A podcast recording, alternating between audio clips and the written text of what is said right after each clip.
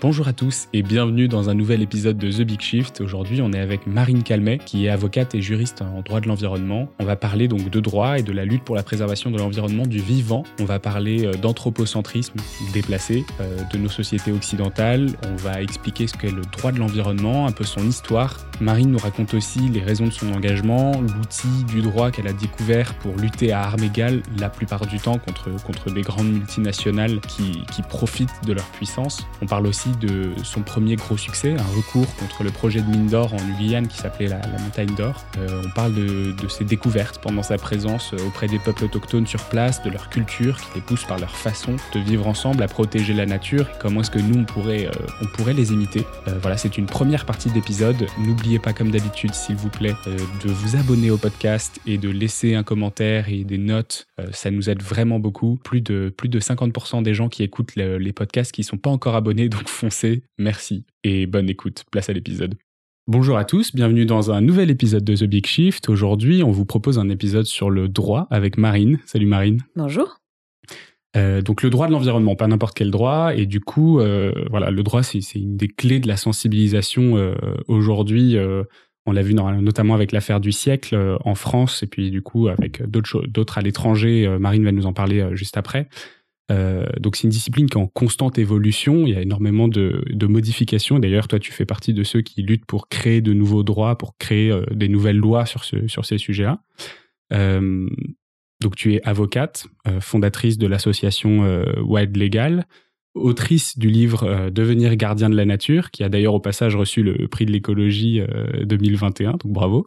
Merci. Et est-ce que bah, du coup tu peux te présenter un peu plus en détail? Alors, bah, effectivement, moi, j'ai un parcours, une formation d'avocate. J'exerce du coup mon métier en soutenant euh, des associations écologistes euh, ou des associations qui sont engagées dans la protection des droits des peuples autochtones. Et euh, parmi mes premiers engagements, il y a effectivement l'affaire du siècle, enfin ce qui est devenu l'affaire du siècle, parce que bah, déjà sur les bancs de l'université, la question climatique était devenue un peu centrale dans mes préoccupations et que en fait, euh, il me semblait que l'outil juridique était un outil puissant. Euh, l'idée, c'était, euh, grâce au droit, de faire gagner David contre Goliath. Bon, ça a été un peu plus compliqué que ça par la suite. mais je suis toujours restée dans l'idée que grâce à cet engagement du droit en faveur de la transition écologique ou tout simplement de la protection du vivant, eh bien, on avait des outils, nous les citoyens, pour renverser la cadence et pour agir concrètement. Et donc, euh, c'est pour ça que en créant Wild Legal, l'idée c'était de démocratiser l'accès au droit, de rendre ça accessible à tous, pour pas que ça reste dans la sphère d'une espèce d'élite ou d'experts du droit, mais qu'au contraire les citoyens comprennent en quoi ils peuvent s'en servir comme levier pour directement agir sur leur territoire, dans leur lutte et s'engager concrètement. Ok, est-ce que tu peux me dire, d'ailleurs peut-être que tu sais pas, hein, mais qu'est-ce qui t'a poussé à te dire c'est le droit qui va m'aider euh, qu'est-ce qui t'a poussé vers ça, en fait, euh, dès le début? Alors, ben, moi, je me suis engagée dans des études de droit euh, pour plusieurs raisons, mais notamment le fait que j'ai, je suis constamment en colère par rapport aux injustices. C'est-à-dire que le droit, pour moi, étudier le droit, c'était pour pouvoir lutter contre des injustices sociales, environnementales. Le lien est très fort entre les deux. Et donc, du coup, euh, je me suis engagée dans cette démarche-là parce que justement, il me semblait que c'était un outil évident. Euh, parce que grâce au droit, on peut concrètement faire face à certaines injustices, faire face aussi parfois tout simplement à des vides juridiques qui existent et qui permettent à certains de prospérer sur euh, justement le fait qu'il n'y ait pas de droit qui soit euh, établi et ce qui permet malheureusement bah, à certaines multinationales de continuer leurs activités alors même qu'elles détruisent mmh. euh, la planète et qu'elles provoquent le réchauffement climatique ou que certains utilisent par exemple les droits du, les failles du droit social pour exploiter leurs salariés. Enfin, il y a tout en fait un, panel de failles juridiques ou d'absence de réglementation qui permet à certains de profiter de cela pour euh, malheureusement euh, exploiter ces situations à leur avantage. D'accord, et donc ça c'est la raison aussi, donc tu dis justice sociale, écologie, donc c'est la raison pour laquelle tu lis le droit à l'écologie? Oui aussi, en fait les deux sont très liés et, et ça permettait, et moi je l'ai vu, hein, de gagner de nombreux combats. quand on sait utiliser le droit, on a un avantage sur son adversaire, ou en tout cas on peut lutter à armes égales. Et donc ça, ça me semble très intéressant de le savoir. Ok. Qu'est-ce que j'ai lu le début de ton livre. J'ai pas j'ai pas encore eu le temps de, tout lire parce qu'on s'est eu au téléphone il y a, il y a un peu plus de il y a un peu plus de dix jours. au début de ton livre, tu commences par une analogie où, en gros, tu dis qu'au temps de Galilée, on s'est rendu compte que c'était pas la Terre qui était au centre du monde, mais euh, enfin de notre univers, mais, mais plutôt le Soleil, et qu'aujourd'hui, on est un peu à une période charnière un peu similaire où on se rend compte, bah en fait, l'anthropocentrisme, l'homme n'est pas forcément au, centre de, du vivant sur Terre.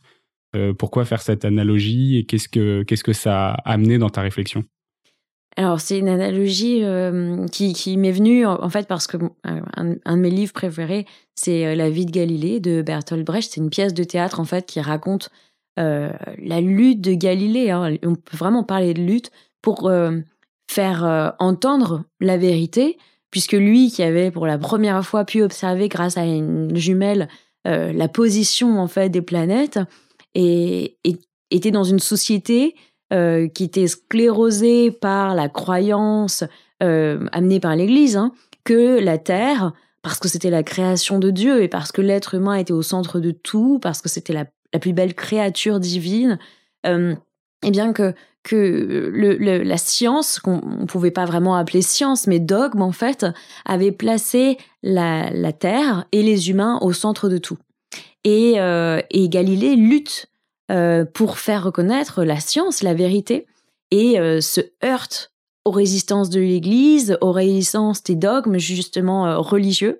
Et il me semblait qu'on était un peu dans ce moment-là, parce que quand je vois la difficulté avec lesquelles justement la science, et notamment les sciences du vivant, se retrouvent confrontées aux dogmes de la croissance, aux dogmes économiques, qui sont complètement déconnectés du fonctionnement du vivant, c'est-à-dire des règles basiques de la chimie, de la biologie, euh, de la physique qui régule notre écosystème terrestre et qui aujourd'hui, on le voit avec la croissance infinie, nous envoie complètement dans le mur, eh bien, je me dis, bah voilà, c'est une analogie qui, qui finalement est, est, dans, le même, euh, dans la même veine parce que hum, Galilée, à, son époque, on voulait faire croire euh, que, que les planètes étaient dans des sphères de cristal qui orbitaient toutes autour de la Terre, euh, parce qu'on ne comprenait pas en fait comment mm. fonctionnait euh, le mouvement des planètes. Eh bien nous, on nous a dit un peu comme ces sphères de cristal que finalement euh, le marché serait régulé par cette main invisible qui ferait en sorte qu'il y ait un, un, ruissellement sur tous et que grâce à la croissance tout irait bien, ça serait la fin des inégalités, etc. Et on le voit bien aujourd'hui, ces théories, elles sont farfelues, elles ne mènent à rien, si ce n'est à euh, des résultats extrêmement négatifs et en fait à ce dérèglement climatique, à cette extinction de la biodiversité qu'on ne peut que constater aujourd'hui et dont on ressent déjà les effets. Et donc, euh, je me disais que cette analogie pouvait nous permettre de nous projeter en fait en arrière en nous disant bon, vous voyez bien qu'il y a eu une révolution à cette époque-là des mentalités et Galilée a complètement perturbé euh, c'est pour ça qu'il s'est pris l'Église aussi, euh, aussi violemment. Euh, mm. c'est pour ça que l'Église a aussi violemment lutté contre lui. C'est que c'était une remise en question de l'ensemble de notre vision du monde à cette époque-là. Et, et aujourd'hui, ça nous semble évident, banal. C'est, on enseigne la théorie de Galilée à l'école. personne ne viendrait contester le fait que c'est, cette Terre orbite autour du Soleil, notre Terre. Et ben, de la même manière, j'ai envie de prendre cet exemple pour dire, vous voyez bien que à une époque, oui, euh, ces nouvelles théories venaient complètement changer notre vision du monde, mais aujourd'hui, on vit bien avec. Donc projetons-nous sur nos enfants aussi. Pour nous, ça nous semble être un changement monumental, énorme. Et pour autant, pour, notre, pour nos enfants, le fait de dire que la nature a des droits, le fait de dire que les écocides doivent être euh, punis, sanctionnés, le fait de dire que justement euh, les dogmes du marché ne doivent pas euh, supplanter les règles de la physique, de la chimie, de... et puis même des considérations éthiques de relation avec le vivant, eh ben c'est ça que j'ai envie de dire aujourd'hui. Vous voyez bien que ce qui, ce qui nous paraît aujourd'hui être un changement de paradigme entier et total semblera tout à fait anodin pour nos enfants, mais il, s'agit de le faire. Ok. Est-ce qu'on peut revenir un peu à la base, peut-être, puisque du coup on a dit tu es avocate, juriste. Qu'est-ce que c'est que le droit de l'environnement?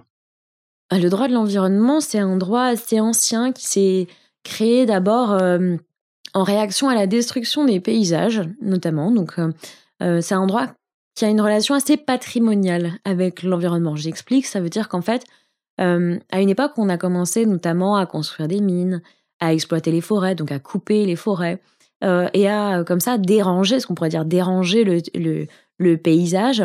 Euh, eh bien, euh, les premières lois, enfin à l'époque hein, c'était des décrets royaux, euh, on, à réguler justement les impacts qui étaient considérés comme tolérables d'un point de vue de ces paysages pour ne pas Très justement esthétique, euh, du coup. Comme, exactement plutôt une relation esthétique je dis patrimoniale parce que il s'agissait de conserver l'image qu'on avait de la France donc on se faisait une certaine image de nos paysages Mm. et donc il fallait pas non plus trop modifier ces paysages parce que c'était touché à, un peu à notre ADN en fait à notre visage euh, le visage de nos territoires Et j'imagine qu'on touche aussi à la valeur. Personne n'a envie d'être à côté d'une forêt euh, découpée sur son terrain. Ou... Oui, alors ça, c'était des questionnements qui, à l'époque, si vous voulez, euh, bah, n'étaient pas encore amenés de cette façon-là, mais il y avait une certaine image de la France, en tout cas, euh, qu'il fallait, euh, qu'il fallait sauvegarder. Et cette idée de patrimoine, elle s'est, elle s'est conservée jusqu'à aujourd'hui, en plus que, en fait, dans notre charte de l'environnement, qui est aujourd'hui euh, le texte constitutionnel qui protège l'environnement en France, on a toujours cette idée très anthropocentrée que l'environnement est le patrimoine de l'humanité. Euh, alors qu'en fait, il s'agit juste euh, euh, des fondations de la vie sur Terre, pas que pour les humains, mais aussi Mm. euh, pour les non-humains. Et donc, on a construit un droit anthropocentré, c'est-à-dire des lois écrites par et pour les humains, pour encadrer la manière dont on se comporte vis-à-vis de la nature. Et ça, c'est une construction en- que remet totalement en question, du coup, le mouvement pour les droits de la nature, qui sort de cette conception très anthropocentrée du droit, où finalement, il faut simplement mettre des limites aux actions des humains vis-à-vis de, la, de la nature, et le mouvement des droits de la nature qui dit non, nous avons, nous, en tant qu'êtres humains, des droits fondamentaux. La nature doit être considérée, elle aussi, comme sujet de droit, disposant de droits propres, parce qu'il faut réinstaurer un équilibre et un dialogue entre les sujets qui composent ces écosystèmes, les sujets humains et les sujets non humains. Et c'est que dans cette vision-là qu'on peut parler, nous, de communauté du vivant, où finalement il y a un dialogue, il y a des interactions et il y a un lien d'interdépendance Mm. entre toutes ces entités qui est reconnu et apprécié par le droit. Ok, effectivement, tu dis il faut sortir de cette notion de droit de l'environnement. Quelque chose que tu as appris un peu à tes dépens euh, dans tes premières années après quand tu as postulé pour la première fois dans un cabinet d'avocat en droit de l'environnement. Est-ce que tu peux me raconter un peu cette histoire? Bah oui, c'est que hum, j'avais déjà fait plusieurs recours en droit de l'environnement. Enfin, en tout cas, je m'étais spécialisée sur les questions du nucléaire, parce que c'était mes premiers dossiers. Et euh, à l'époque, je m'étais dit, ah ben, super, une fois que j'aurai mon diplôme d'avocat, euh, je pourrais devenir grand avocat, euh, grand avocate dans un cabinet euh, connu et, et justement et remporter de grandes victoires. Euh, donc, bah, j'ai tout simplement pris la liste des 10 meilleurs cabinets d'avocats euh, édi- édités par les revues spécialisées hein, et euh, j'ai envoyé mon CV. J'ai passé quelques entretiens d'embauche comme ça. Et je me suis retrouvée dans des situations lunaires, vraiment, où bah, dans mon dernier entretien d'embauche, je me suis retrouvée face à deux jeunes personnes, pas beaucoup plus vieilles que moi, qui me faisaient passer cet entretien d'embauche et qui m'ont dit, après avoir regardé un peu étonné mon CV, et qui m'ont dit, bah, mademoiselle, euh, vous êtes au courant que vous êtes chez les méchants ici ou pas? Et donc euh, là, j'ai mot, comme ça. oui, oui, vraiment. Et puis avec euh, aucune forme de. C'était même pas du cynisme, hein, c'était juste qu'ils Mm. avaient vu euh, la liste des associations pour lesquelles j'étais déjà bénévole. Et en fait, ils m'ont expliqué que bah il y aurait un conflit d'intérêts parce que en gros, je défendais euh, leurs opposants et que eux travaillaient euh, pour des grosses boîtes qui polluent et euh, que donc euh, il y aurait impossiblement euh, un accord finalement entre mes convictions et euh, les clients qu'ils défendent. En fait, le droit de l'environnement, aujourd'hui, c'est presque comment faire pour contourner les, les règles des- du droit de la nature. C'est un peu ça. Ah bah non, non, mais même le droit de l'environnement lui-même, parce qu'en fait, dans la plupart des grands cabinets d'avocats qui, qui disent faire du droit de l'environnement, en fait, on vous explique comment contourner euh, les procédures en matière de, consulta- Mm. de consultation du public et de participation du public, euh, les règles, mm. euh, exactement, les règles de protection de l'environnement, comment on fait en sorte de... Enfin, je veux pas trop stigmatiser, parce que bon, il n'y a pas que des méchants dans ces cabinets d'avocats, c'est pas vrai. Mais globalement, le problème, c'est que un peu naïvement, quand on débarque et qu'on est euh, jeune étudiant euh, ou euh, jeune diplômé avocat, et qu'on est encore un peu naïf sur le fonctionnement du monde, on se dit ah c'est génial et en fait on se retrouve avec ce genre de bah, de on peut appeler ça une déconvenue. Donc bah, j'ai eu beaucoup de chance parce que j'ai rebondi immédiatement vu que j'étais déjà très engagée dans les réseaux euh, écolos. On m'a proposé ensuite de partir en Guyane et de travailler justement et pour soutenir les revendications des peuples autochtones de Guyane. Et c'est là que j'ai fait mes premières belles expériences justement en matière de protection de la nature et des peuples autochtones. Ok, est-ce que tu peux me raconter peut-être euh, cette histoire, euh, comment ça s'est passé, ton arrivée en Guyane, qu'est-ce que tu as découvert, euh, comment est-ce que tu as fait pour t'opposer à donc c'était un projet un projet russo-canadien, c'est ça? C'est ça. Oui.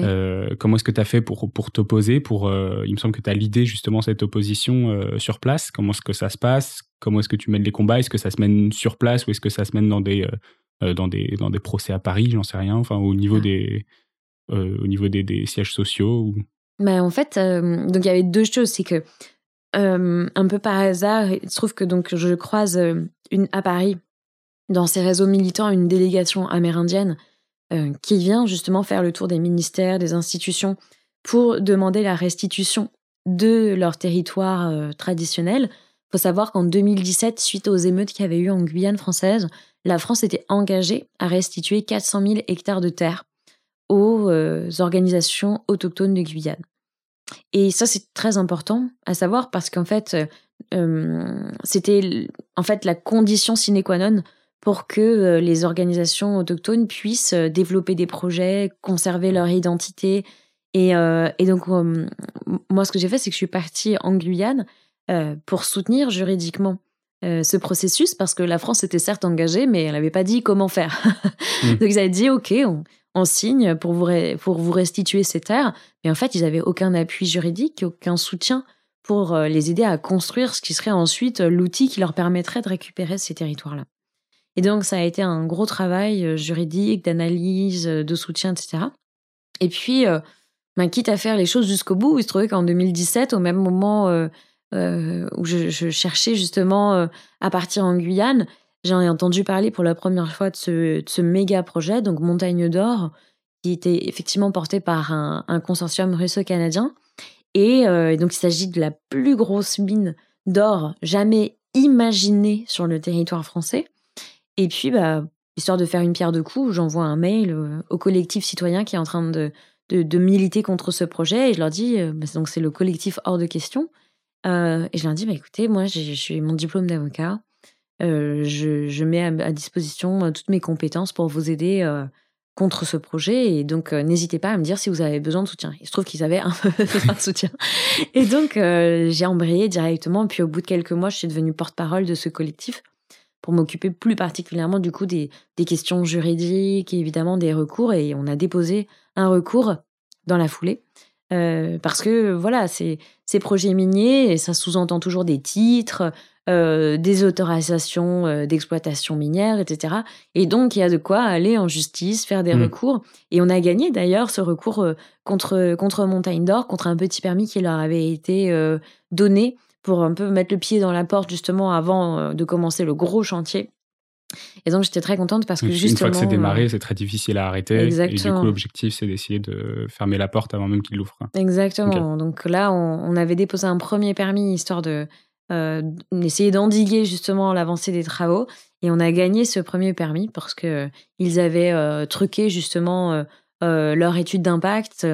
Donc, ce qu'on appelle en droit saucissonner, c'est pas très joli, mais on dit saucissonner une étude d'impact. En gros, c'est découper en petits morceaux pour donner l'impression qu'il se passe pas grand chose mmh. sur le terrain, alors qu'en fait, vous devez donner une, une, vision globale de votre projet. donc, le découper, c'est non seulement euh, tronquer la vérité, mais c'est en plus déguiser les faits euh, d'un point de vue des, de l'administration. Et donc on a gagné. Donc pour moi, c'était euh, évidemment une belle première victoire et ça nous mm. montrait que voilà, dans certaines situations. Sur le chemin de la grande avocate que tu voulais être. oui, en, tout cas, c'était c'était un petit pas. Et c'était un pas réjouissant parce que ça nous a permis, et ça, ça préjugeait un peu de ce qui allait se passer par la suite, ça nous a permis ensuite euh, bah, de, de, cranter comme ça victoire après victoire jusqu'à l'abandon euh, du projet en tout cas l'annonce de l'abandon du projet en 2019 par Emmanuel Macron à la tribune de l'ONU, ce qui est quand même euh, pas rien, parce que au départ c'était assez inenvisageable quand on commence, quand on se lance. On se dit toujours, mon Dieu, mais comment on va faire une multinationale euh, euh, avec autant d'argent, autant de moyens, plus le soutien du gouvernement? Hmm. Comment on va faire pour stopper cette grosse machine? Et comme quoi, bah. alors, à quoi tu le, à quoi tu euh, à quoi est-ce que tu lis du coup cette victoire? C'est vraiment tout, tout mettre des recours sur tout ce qu'ils disent ou est-ce que c'est vous avez trouvé des, des vraies failles à certains endroits ou comment est-ce que vous faites d'ailleurs parce que euh, euh, c'est toi qui le disais tout à l'heure hein, c'est un peu David contre Goliath mm. même quand on a raison c'est pas forcément évident qu'on obtienne gain de cause je dirais qu'il y a plusieurs choses euh, l'outil du droit est essentiel. On crante sur tous les recours euh, possibles, euh, toutes les actions, tous les plaidoyers juridiques envisageables, on crante sur chaque truc. Les médias, ça joue énormément dans la société dans laquelle on vit. le fait qu'au départ, en fait, on était complètement sous les radars et que justement, en attirant, en s'attirant la visibilité des médias, qu'on est devenu vraiment le caillou dans la chaussure d'Emmanuel Macron. C'est-à-dire qu'à chaque fois qu'il y avait une grande déclaration euh, en matière d'environnement, les journalistes disaient oui, mais sur Montagne d'Or, vous faites quoi Donc, euh, c'est vrai qu'on est vraiment devenu le poil à gratter du gouvernement, pour ainsi dire. Et ça, euh, on a eu beaucoup, beaucoup de visibilité. Faut dire qu'on était un peu aidé, je dirais aidé parce que il se passait du côté brésilien mmh. un drame, hein, la forêt euh, brésilienne en feu en 2019 fait que euh, bah, les, finalement euh, les projecteurs sont tournés vers l'Amazonie et que nos mobilisations, elles, rentrent en contradiction directe avec les, grands, les grandes déclarations d'Emmanuel Macron sur l'état de l'Amazonie. C'est-à-dire on ne peut pas montrer du doigt d'un côté Jair Bolsonaro et de l'autre faire n'importe quoi sur notre territoire et notamment mmh. conduire des projets qui ont pour impact de raser des forêts primaires. Il y a un côté timing aussi quand même. Hein. Ah oui, non, mais clairement, le... disons que le calendrier a joué en notre faveur. et, c'est dommage parce que du coup, c'était aussi bah, lié à la destruction rapide de l'Amazonie. Euh, et puis, euh, il y a eu les mobilisations, la mobilisation citoyenne. On était sur le terrain, on a organisé des marches, on a fait signer des pétitions, on n'a vraiment rien lâché. Et ce qui était très intéressant, c'est qu'on avait aussi une synergie de plein d'acteurs différents. C'est-à-dire, au lieu d'avoir une seule voix, euh, par exemple, une seule voix, une seule position, très naturaliste, on avait au contraire une diversité d'acteurs engagés, c'est-à-dire autant euh, les acteurs comme Trop Violence, donc euh, les mouvements sociaux qui luttent aussi pour la dignité des peuples d'outre-mer, mais notamment en mmh. Guyane, la sécurité, la santé, l'investissement dans les infrastructures. Donc eux avaient un message plutôt centré sur euh, le refus, le rejet euh, de l'implantation de multinationales qui viennent piller ce territoire sans rien laisser euh, aux, en fait aux, personnes qui habitent mm. là. Donc ce discours-là, le discours évidemment des associations écologistes, donc avec un discours très naturaliste, protection des forêts, lutte contre le réchauffement climatique, protection de la biodiversité, et puis un discours essentiel, celui des peuples autochtones, donc des gardiens en fait hein, de ce territoire, avec un discours à la fois simple, extrêmement percutant, qui dit tout simplement il ne peut pas y avoir d'extraction minière sur ce territoire, c'est un territoire sacré amérindien et vous ne pourrez pas vous, ne pourrez pas vous installer ici. Mmh. Et ça, le fait qu'on ait réussi à, dans notre mouvement, à vraiment laisser la place à tout le monde, que chacun puisse s'exprimer, donner sa position, je pense que ça, c'est un, un aspect qui a vraiment joué extrêmement en notre faveur parce qu'on a montré que chacun dans la société pouvait s'exprimer, devait s'exprimer et a trouvé sa place dans ce mouvement. Tu dis que le, refus, je crois que c'est dans ton livre aussi, tu dis que le, refus net, ça ne fonctionne jamais et qu'il faut pouvoir apporter quelque chose que la colère seule, euh, elle apporte pas grand-chose finalement, elle est juste mauvaise pour soi, hmm. mais qu'on n'apporte pas grand-chose en tant que solution. Est-ce que du coup ça fait partie, le fait d'avoir toutes ces voix, toute cette représentativité, ce pluralisme, est-ce que ça, ça fait partie justement de... Euh, euh, cet apport de solution qui est nécessaire pour réussir à obtenir, bah, j'imagine, une négociation, un accord derrière qui n'est pas forcément celui que tout le monde veut, mais qui est le, meilleur compromis pour les, pour les deux camps Alors en fait, il se trouve que hum, l'histoire de l'orpaillage en Guyane, c'est une histoire qui remonte à loin. Hein. C'est le mythe de l'Eldorado, euh, c'est euh, la valorisation de ces territoires, en fait, pour y chercher de l'or.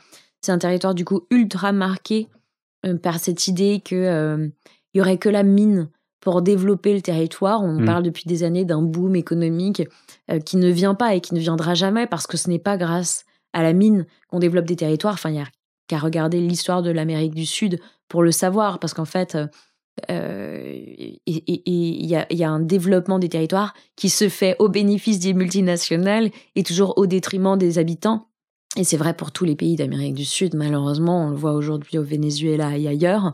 Euh, quand euh, vous investissez dans l'extraction euh, minière, pétrolière, etc., vous vous passez la corde au cou, en fait. Parce que vous devenez dépendant de l'exploitation de votre propre territoire et dépendant des exportations et donc des décisions de pays tiers, voire d'entreprises dont vous n'avez, sur lesquelles vous n'avez aucun contrôle. Mmh. Et, sur lesquelles les États n'ont pas forcément plus de contrôle d'ailleurs. Non, exactement. Qui, en fait, vous, les rênes vous échappent, quoi. Mmh. Et donc, euh, et donc ça, c'était aussi très fort de la part du collectif de travailler sur des propositions de secteurs alternatifs à développer. Donc, on avait une dizaine, euh, plus d'une dizaine de propositions, euh, que ce soit justement dans l'économie du savoir, c'est-à-dire le développement de, la recherche, notamment dans la médecine, parce qu'il faut savoir que la forêt amazonienne, c'est un temple de savoir, c'est-à-dire qu'on ne sait rien encore sur ces territoires et dont on pourrait tirer énormément en termes de ressources pour la médecine, pour la, enfin tout ce qu'il y a là sur la pharmacopée, sur la cosmétique, etc. Donc il y a un temple de, de richesse intellectuelle euh, dans, ce territoire énorme. Il y a énormément d'autres secteurs comme la pêche durable, comme l'écotourisme, etc. qui sont à développer. Et euh, on a été beaucoup aidés dans notre travail parce que évidemment nous en tant que collectif citoyen on n'avait pas beaucoup de légitimité à proposer ces solutions. Et il se trouve que le WWF a mandaté à l'époque le cabinet Deloitte, qui n'est pas connu pour être un obscur repère euh, de marxistes euh, euh, décroissants. voilà, donc du coup, ce cabinet Deloitte a planché en fait sur un rapport sur ce qu'on appelle les meilleurs leviers d'entraînement économique pour le territoire et a, a, a classé en fait euh, les différents secteurs existants sur le territoire par effet d'entraînement, c'est-à-dire pour un euro investi, en gros, combien euh, on, peut déployer sur le territoire, les retombées économiques, quoi. Et, euh, en gros, la permaculture, l'agriculture durable, etc., et même des milieux un peu moins connus comme le cinéma et, la production audiovisuelle avaient un, effet d'entraînement énorme pour le territoire, alors que la mine, c'était quasiment un impact négatif, mmh. parce qu'en fait, il faut mettre énormément d'argent public dans l'infrastructure, il y a énormément de retombées sur le territoire qui sont négatives en termes de santé, en matière de protection des écosystèmes, etc. Et donc, en fait, quand vous investissez de l'argent, vous en perdez. Et ceux qui gagnent de l'argent, bah, c'est les multinationales. C'est ceux qui, euh, en fait, en revendant l'or ou les ressources extraites du sol, bah, s'en mettent plein les poches. Et ça, évidemment, bah, ça a eu un impact dans l'opinion publique parce que le fait que ce soit un cabinet euh, connu euh, comme le cabinet Deloitte et avec une légitimité sur ces aspects-là, bah forcément ça pèse.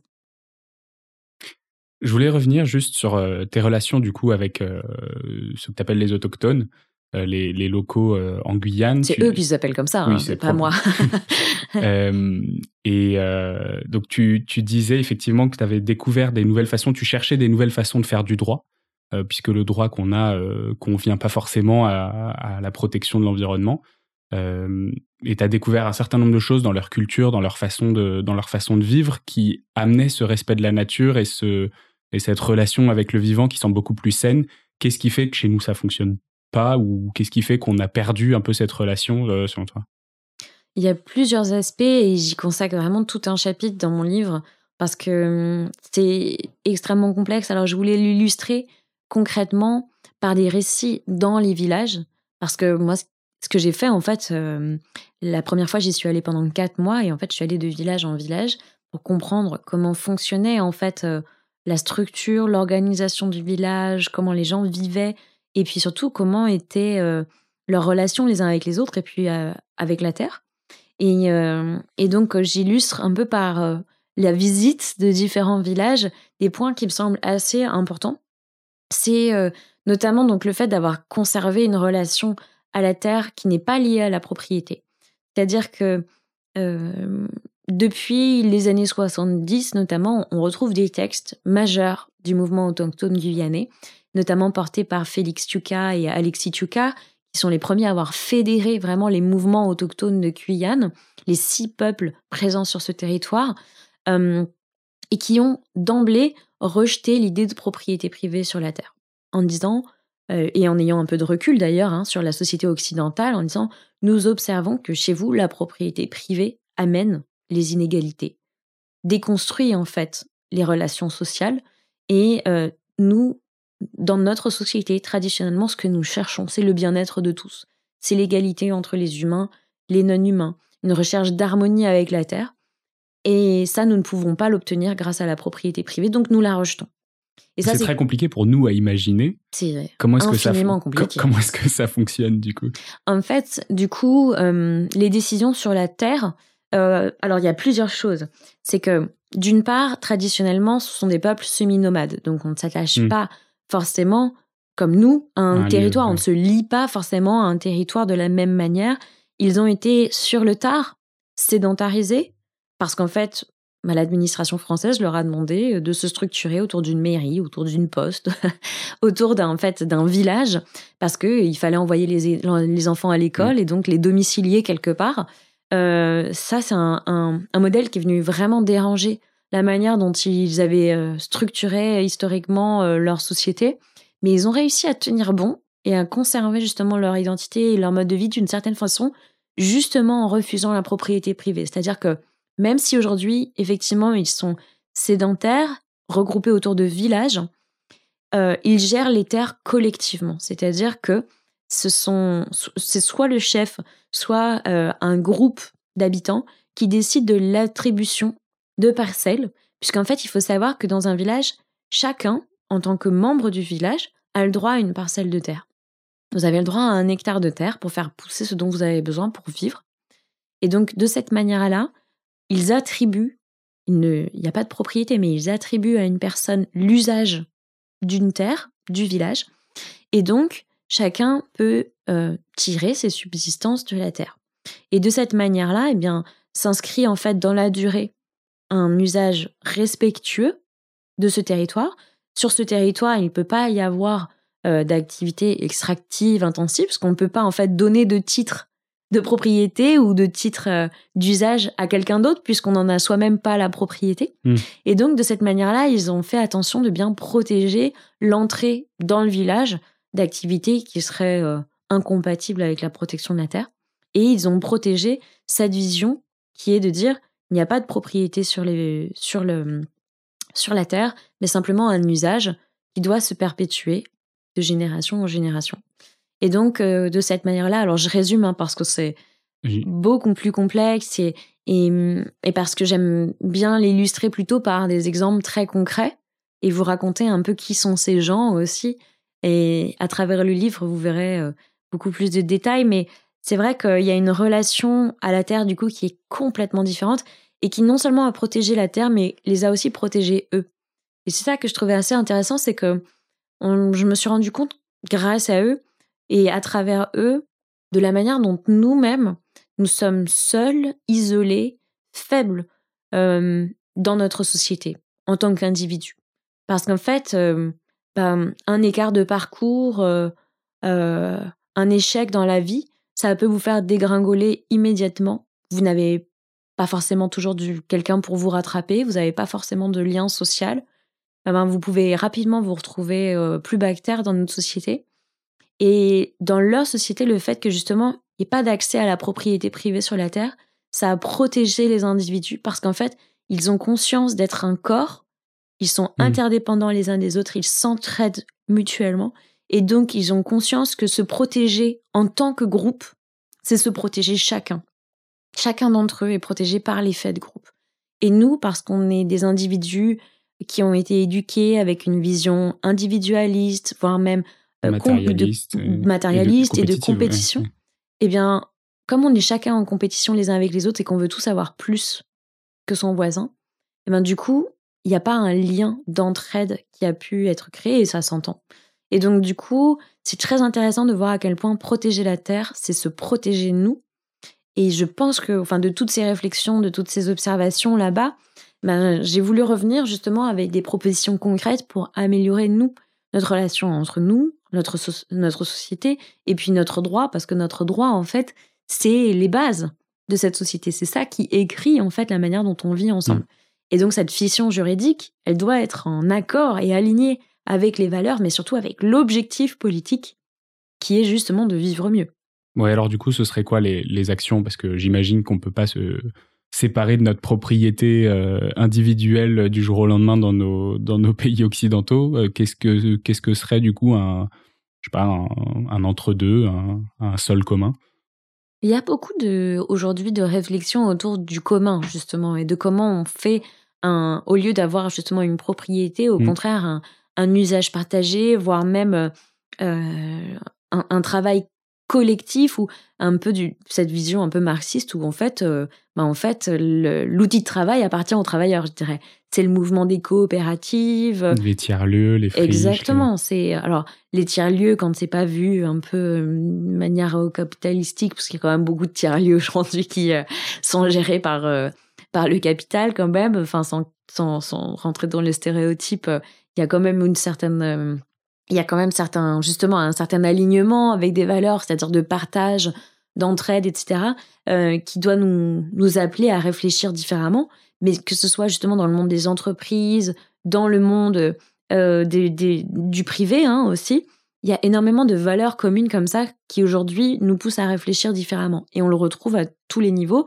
Et c'est notamment dans le droit, le mouvement pour les droits de la nature et ce ce sujet sur lequel je travaille de, de, thème des gardiens de la nature, mm. c'est-à-dire trouver une, nouvelle forme d'implication dans notre société pour s'émanciper de ce statut de citoyen individualiste et pour aller vers une réflexion collective de ce que nous voulons construire ensemble.